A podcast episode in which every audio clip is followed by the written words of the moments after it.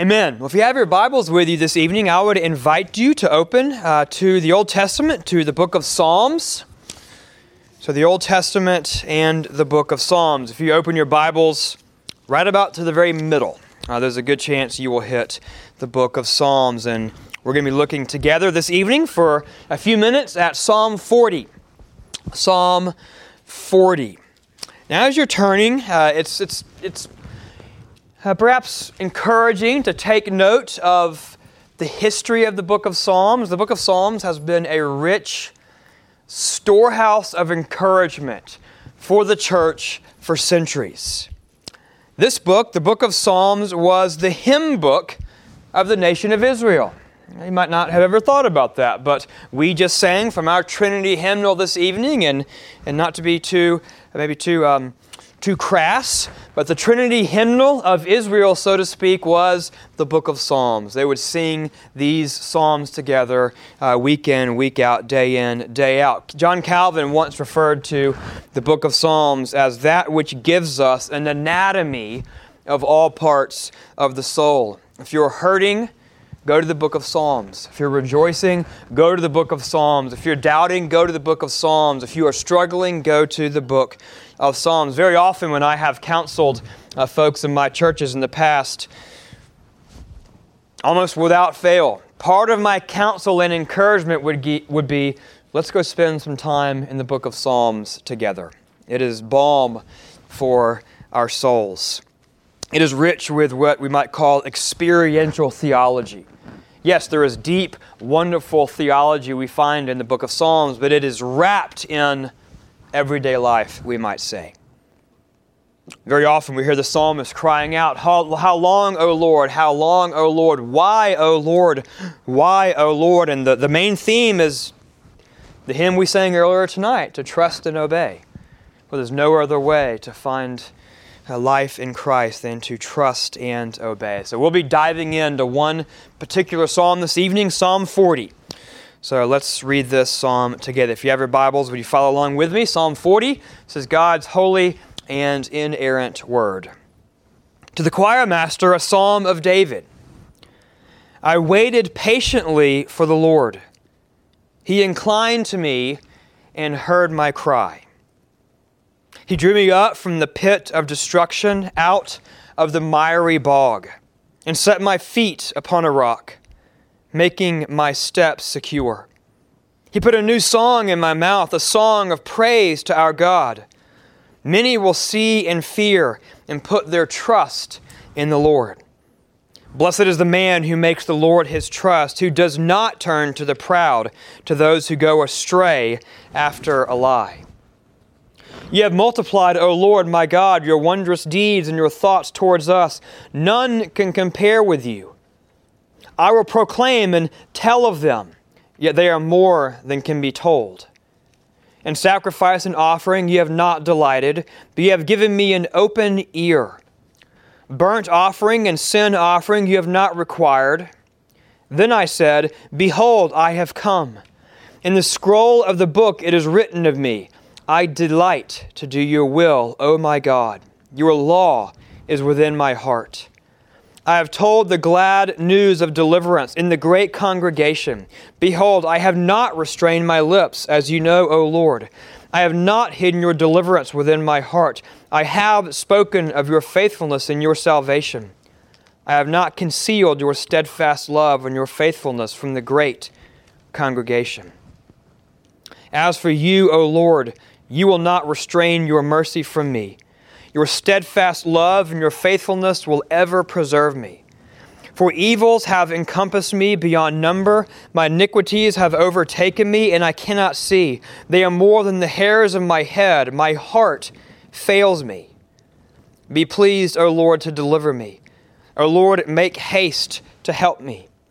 Let those be put to shame and disappointed altogether who seek to snatch away my life. Let those be turned back and brought to dishonor who delight in my hurt. Let those be appalled because of their shame who say to me, Aha, aha. But may all who seek you rejoice and be glad in you. May those who love your salvation say continually, Great is the Lord. As for me, I am poor and needy, but the Lord takes thought for me. You are my help and my deliverer. Do not delay, O my God. Father, we ask that you would give us insight into your word. We ask that you would give us your spirit. We ask that you would show us wondrous things in your law, that you would take these truths and that you would impress them deep upon our hearts. To the glory of Christ we pray. Amen. Well, Psalm 40, as the superscription says, note that little superscription. Don't skip over those. Those are just as inspired as are the rest of the Psalms, as are the rest of the words. It says, To the choir master, a psalm of David. Psalm 40 is a psalm of David. David, of course, the sweet psalmist of Israel. David, the shepherd boy who would rise to be Israel's greatest king. David, that man after God's own heart. David, that great sinner,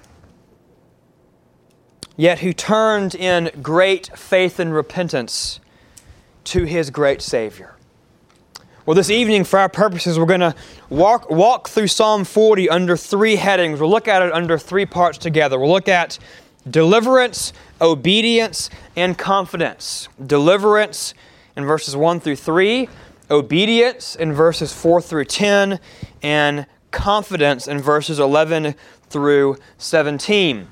Now, put a little more meat on that bone, we could put the theme of this psalm this way Past deliverance yields present obedience in future confidence. Past deliverance yields or produces or brings with it or causes in our hearts present obedience in future confidence. And we'll look at each one of those three points together tonight. So, first, past deliverance. Look back at verses 1 through 3. David had been and was in a pit of despair. A pit of despair. Look at his language in verse 2. He describes the pit of destruction. He describes that, that miry bog. Think of, think of quicksand. David was sinking in a quicksand of miry bog. This is vivid language indeed. Now, we can't be sure of the specific context. We can't nail it down with, with pinpoint accuracy. The text simply doesn't uh, tell us. It's likely not a literal pit like the kind that Jeremiah found himself in in Jeremiah 38, or that Joseph, even more famously, found himself in in Genesis chapter 37. But more likely, this is a figurative pit. This is a metaphorical pit describing the, the desperation of David's circumstances. Now, if we're familiar with the life of David, there are, there are numerous episodes that could fit this specific context. For example, the times when David was forced to flee from Saul. David, who had been anointed the next king of Israel, yet was forced to flee into the wilderness, was forced to flee uh, for his life from King Saul. Or perhaps 2 Samuel chapter 15, when David, now reigning as king, is forced to flee when his own son Absalom desires to take his life and his throne.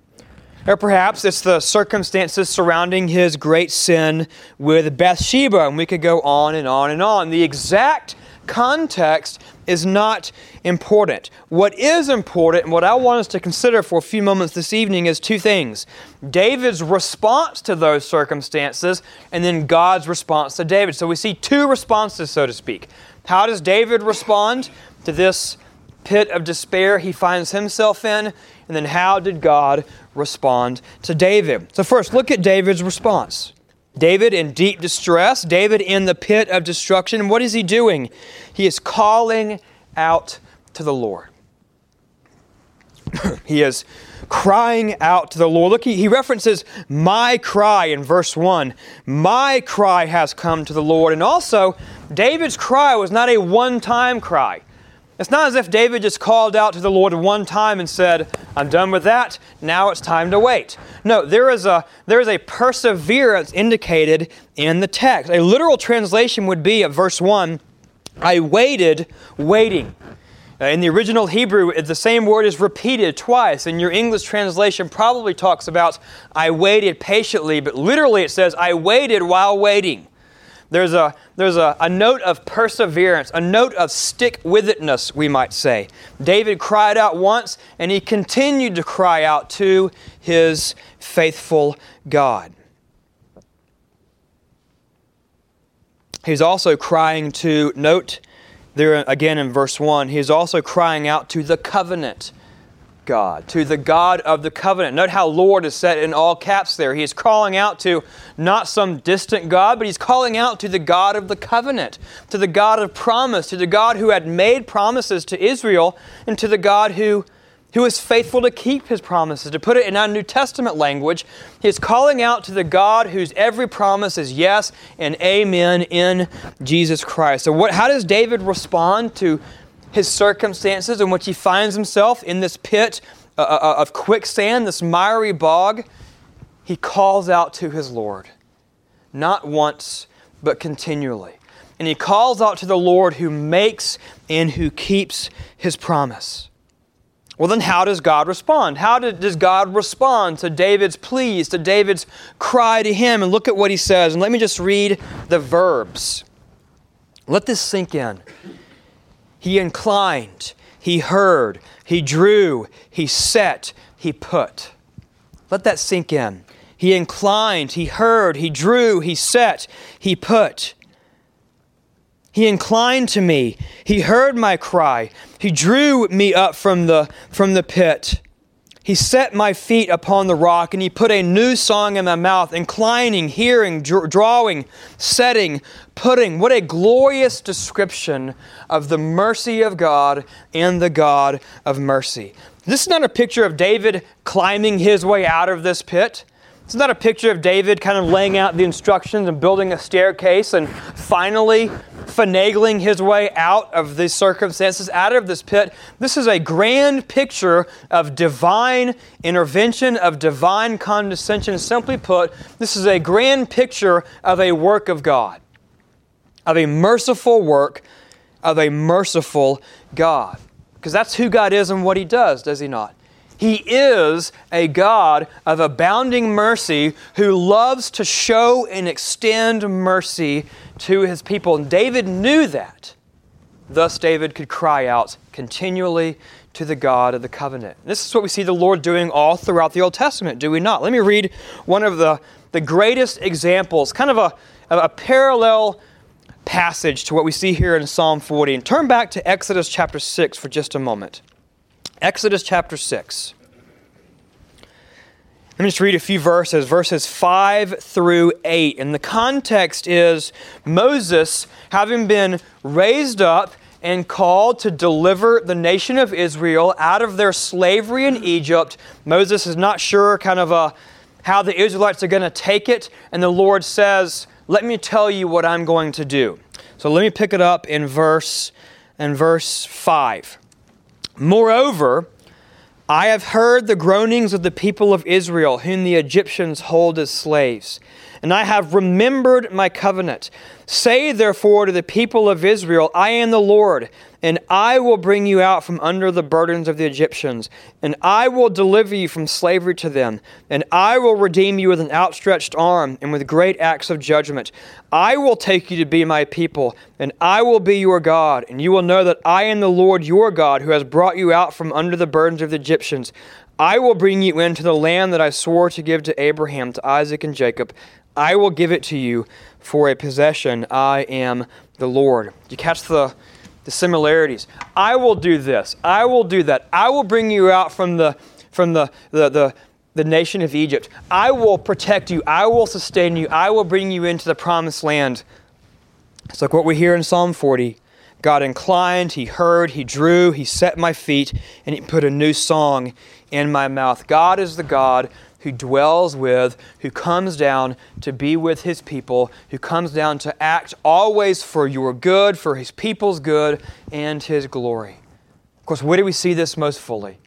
The Word became flesh and dwelt amongst us, and we have seen His glory, the glory of the only begotten Son of the Father. We see this, this divine coming down, this divine being with his people, of course, most fully in the incarnation, in the person of his Son, in the person and work of the Lord Jesus Christ. That's the story of the Bible. of a sovereign, all holy God coming down to dwell with and be with his people most fully and ultimately in the person of his only Son, our Lord Jesus Christ. So, first, we see a past deliverance. Secondly, we see present obedience in verses 4 through 10 and verses 4 through 10. And I want us to note David's obedience both in word and in deed. In obedience in word and in deed. First, look at verses 5 and then skip down to verse 9 and 10. Look at verse 5. You have multiplied, O Lord my God, your wondrous deeds and your thoughts towards us. None can compare with you. I will proclaim and tell of them. Yet they are more than can be told in verses 9 and 10. I have told the glad news of deliverance in the great congregation. Behold, I have not restrained my lips. As you know, O Lord, I have not hidden your deliverance within my heart. I have spoken of your faithfulness and your salvation. I have not concealed your steadfast love and your faithfulness from the great congregation. So David tells us he will proclaim, he will tell. In fact, he says he has told. I have told of your wondrous deeds, O Lord, in the midst of the great congregation. David doesn't keep it to himself. David's lips are open, we might say, in telling others of the great works of God. David has a, we might say, an inner compulsion to talk about the great things of the Lord. There is a new song in his mouth, we might say, to use the language of verse 3. Simply put, David cannot help but speak of what God has done for him. And here's what I want us to note very carefully this is not in context talking about evangelism. Now, we love evangelism. We should do evangelism. Mark is teaching a class on evangelism this summer.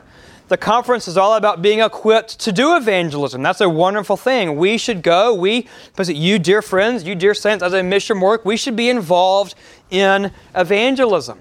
But that's not what David is specifically talking about here in Psalm 40. Well, what is David talking about here in Psalm 40? David, simply put, is talking about encouraging his fellow believers. Is talking about speaking of the great things of God to his brothers and sisters. Look at the, the, the repetition of the great congregation in verses 9 and 10. I have said in the great congregation, I have told in the great congregation. David's talking about telling his fellow saints of the great, mighty acts of the Lord, to bring glory to God and to lift up, to encourage his fellow believers. And, dear friends, what a challenge and what a, an encouragement and perhaps a rebuke this is to us. How much of our conversation one with another is not edifying. Think of the, the political climate, the political climate in which we live, in which you know we, sides try to tear down one another as much as they possibly can. How much has that seeped into the ways and the attitude and the hearts of those who are part of the church? What a what a challenge this is to us. Now, the Bible is not, not mandating our words. It's not saying you have to talk about this. You, you can't talk about the Astros game. You can't talk about the Texans game. That's not what is in view here. What is in view is simply the tenor of our conversation. How often does the th- great things of the Lord fill our conversations one with another? How often do we call one up, call one up uh, another up and say, you know, I just want to tell you about what the Lord's been doing in my life lately. Now, let me just tell you how the Lord has been at work growing me and, and, and showing me more of my sin and more of His glory. And this is a rebuke to my own heart as it is to perhaps all of our hearts. Maybe, may we take it to heart to make that phone call. I'd love to talk with you about the great things of God. Let me share how the Lord has been at work in my heart. What's He been doing in your life of late? Psalm 119 over a hundred verses, all about the glory of the Word of God. Every New Testament letter, think of the letters of Paul, for example. The letters of Paul are filled with what? The great things of God. Now, certainly, Paul could have talked about matters of, of civics and, matter, political matters. Of course, Paul was living under the, the Roman Empire. I'm sure there were some, you know, some, some troubles there. But what fills Paul's letters? The things of the Lord, the things of his Savior, and the walk that we are called to live as sons and daughters of the one true and living God. So, first, the, the, the, the, the, the obedience in word. But David also talks about obedience in deed. David takes us inside, if you will, to the very heart of obedience, which is the obedience of the heart. Look back at verses 6 through 8. And sacrifice and offering you have not delighted, but you have given me an open ear. Burnt offering and sin offering you have not required. Then I said, Behold, I have come. In the scroll of the book it is written of me, I delight to do your will, O my God. Your law is within my heart. Now we'll come back to these verses a little bit later, but at a surface level, David is describing simply his devotion to the Lord, his devotion to the God of mercy. Now it's important to note, just to be just to be clear, David is not repudiating the sacrificial system. David is not saying that the sacrificial system, that the you know, those laws that God gave to his people in Exodus and Leviticus were bad. That's not what David is arguing against. That what David is arguing against, rather, is mere sacrifice. He's arguing against and he's speaking against formalism, simply going through the motions. He's talking about what the prophet Jeremiah talks about in Jeremiah chapter 1 verse 12 when he talks about those who draw near with their mouth but their hearts are away from the Lord. Jeremiah chapter 1 verse 12. In fact, Jesus picks that picks up that very verse when he is rebuking the Pharisees in the New Testament. What Samuel says in 1 Samuel 15 22 to obey is better than sacrifice. Again, we're not to pit Moses against David. David is simply saying we don't want formalism, going through the motions. We want those sacrifices brought from a heart that delights to do the will of the Lord. So, what the Lord accepts, what He desires, is sacrifice from a willing and obedient heart. Note that little word I delight to do your will. I delight to do your will. Your law is within my heart. David longs to be obedient. Well, to be obedient to what? To the Word of God. Note the reference to the scroll, to the scroll of the book. Your law is within my heart. The Lord has given me, note that language there, an open ear. You have given me an open ear. A literal translation would be ears you have dug for me. It's kind of an interesting uh, you know, Hebrew phrase. It's simply a posture of obedient submission, of having ears to hear, we might say. Remember how often Jesus says in the Gospels, He who has ears to hear, let him hear. That's what's, that's what's being talked about here in Psalm 40, of putting yourself under the Word of God. And David, as the king of Israel, would know well what it means to put himself underneath the Word of God. Well, you say, how would he know that? Well, Deuteronomy chapter 17, verses 14 through 20 stipulates that the king every year was to write down the law of God, signifying and symbolizing that the king of Israel was not an autonomous monarch you know, exercising his own will over Israel, but he was serving underneath God's word, just as we are called to do. We are called to submit ourselves, heart and soul, to the word of God. Calvin puts it this way David came into the presence of God not only in the outward pomp or ceremony and figures of the law, but that he brought with him the true devotion of the heart, the true devotion of the heart. Calvin's life motto was this O Lord, I give my heart to you promptly and sincerely. I give my heart, Lord, I give it to you promptly and sincerely. So may we make the same confession to our Lord. Lord, I give you my heart. I give you my children. I give you my employment. I give you my relationships. I give you my heart promptly and sincerely. I delight to do your will, O my Lord. So, first, we've seen the past deliverance. Secondly, the present obedience, both in word and in deed. And thirdly and lastly, we see confidence for the future, or future confidence in verses 11 through 17, basically the second half of this psalm. David finds himself in another pit. And you can see the difference because of the difference in, in, in verb tenses. Earlier, David was talking in the past tense. Now, in the second half of the psalm, he switches over to the present tense. He finds himself presently in another trial, in another pit. And is, not, that, is that not how the Christian life so often is?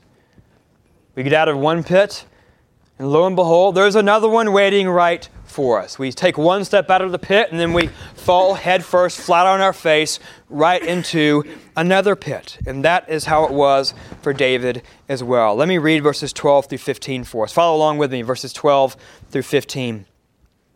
For evils have encompassed me beyond number. Here's his new miry bog that he finds himself in. For evils have encompassed me beyond number. My iniquities have overtaken me, and I cannot see. They are more than the hairs of my head. My heart fails me. Be pleased, O Lord, to deliver me. O Lord, make haste to help me. Let those be put to shame and disappointed altogether who seek to snatch away my life. Let those be turned back and brought to dishonor who delight in my hurt.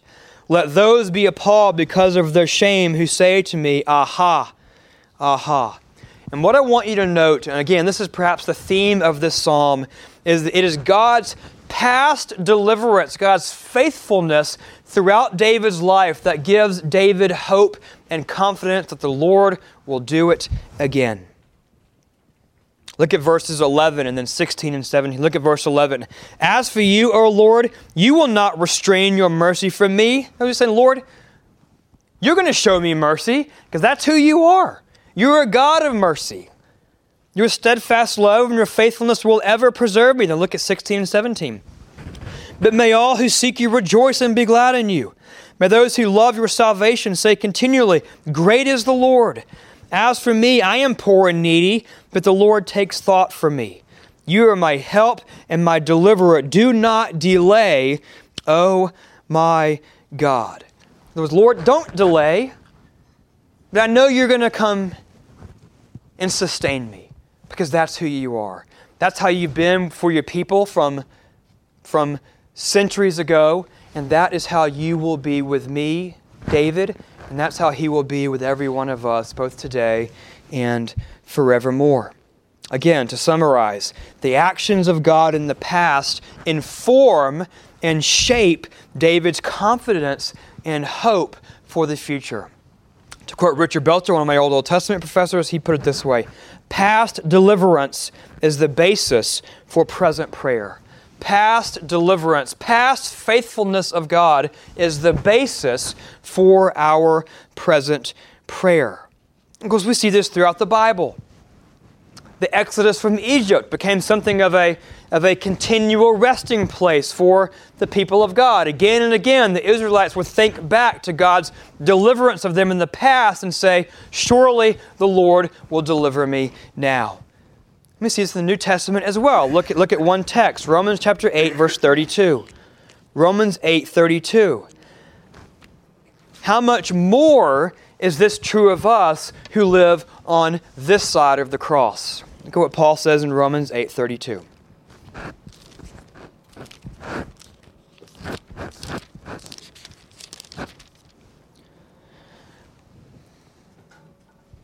Romans 8:32. He, as the Father, who did not spare his own son, but gave him up for us all, how will he also not with him graciously give us all things? To, to summarize, Paul is saying, we look back to the cross. We look back to the cross, the death and resurrection of our Savior. And Paul is saying, if God did that, to put it overly simplistic, if God did that, He has done that, will He not bring us all the way home? The God who has who, who sent his own Son, the Savior who voluntarily came down low and lived and died and suffered the wrath of God for sinners like us, if God did that, how can He not, with Christ, give us all things? To paraphrase, how can He not bring us all the way home? How can He not bring us all the way home to Himself in glory for eternity? Again, past deliverance, we might say the cross, produces present obedience, our desire to walk with Christ day after day after day, and future confidence that Christ will come back, that God is faithful that all of God's promises are yes and amen in the Lord Jesus Christ. Well, as we begin to close this evening, our study thus far has in no way plumbed the depths of this psalm. But as we begin to wind down, there's two things we need to keep in mind. The book of Psalms was the song book of Jesus. Jesus would sing these very psalms as Jesus was made his way to Jerusalem for the annual feast. Jesus would be singing these very psalms. But also, secondly, the psalms all find their fulfillment in Christ. The psalms point to and find their fulfillment in Christ. And it's easy for us with this psalm because it's explicitly told us. And so let's turn for just for our last text this evening to Hebrews chapter 10, verses 5 through 7. Hebrews chapter 10, verses 5 through 7.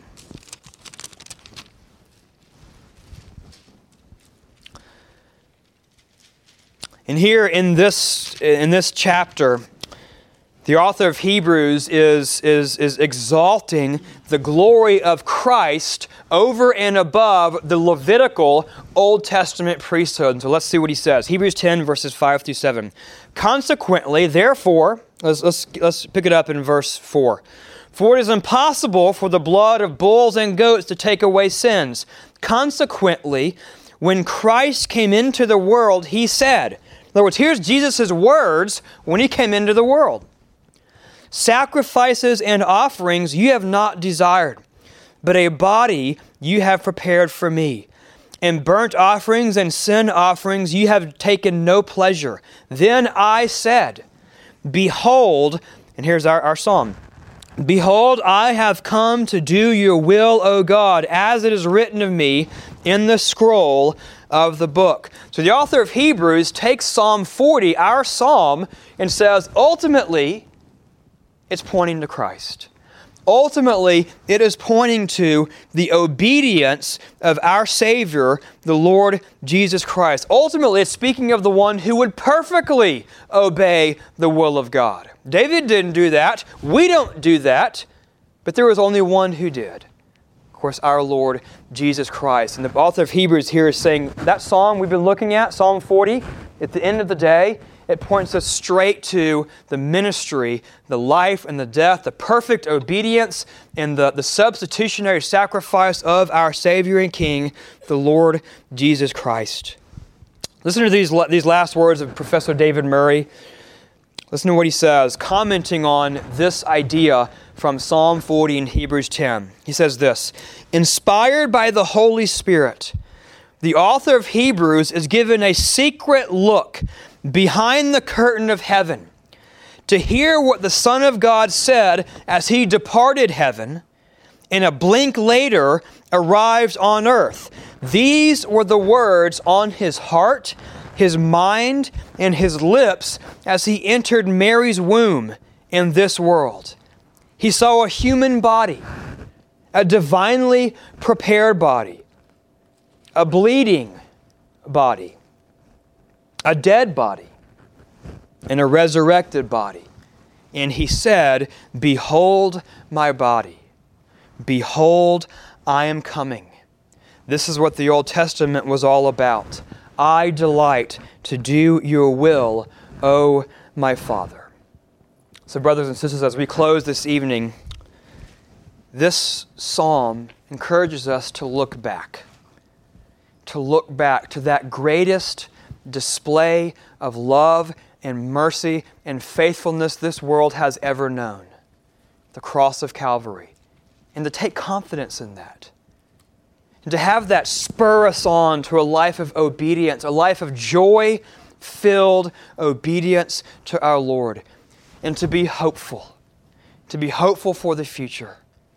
The God who did not spare his own son, but gave him up for us all, how will he not also with him freely give us all things? How will he not bring you and me, dear brother and sister? How will he not bring us all the way home to himself? And that is on the grounds of our Savior Jesus Christ, who once and for all perfectly obeyed and fulfilled the will of his Father the one true and living God. Praise God for His word. Let's pray together. Father, we thank you for this wonderful psalm, for this rich psalm in which we see your past faithfulness in the life of David, that you drew David up out of the pit and you set his feet upon the solid rock. Oh Lord, how have, have you not drawn us from the greatest pit? The pit of sin and death and set our feet upon the solid rock of Christ. May we look back to the cross and to the empty tomb, and may we presently, joyfully follow hard after our Savior in obedience to His word, and may, with, may we with confident hope look forward. Look forward to that day when you will return and you will take us home to yourself. We pray all these things in Jesus' name. Amen.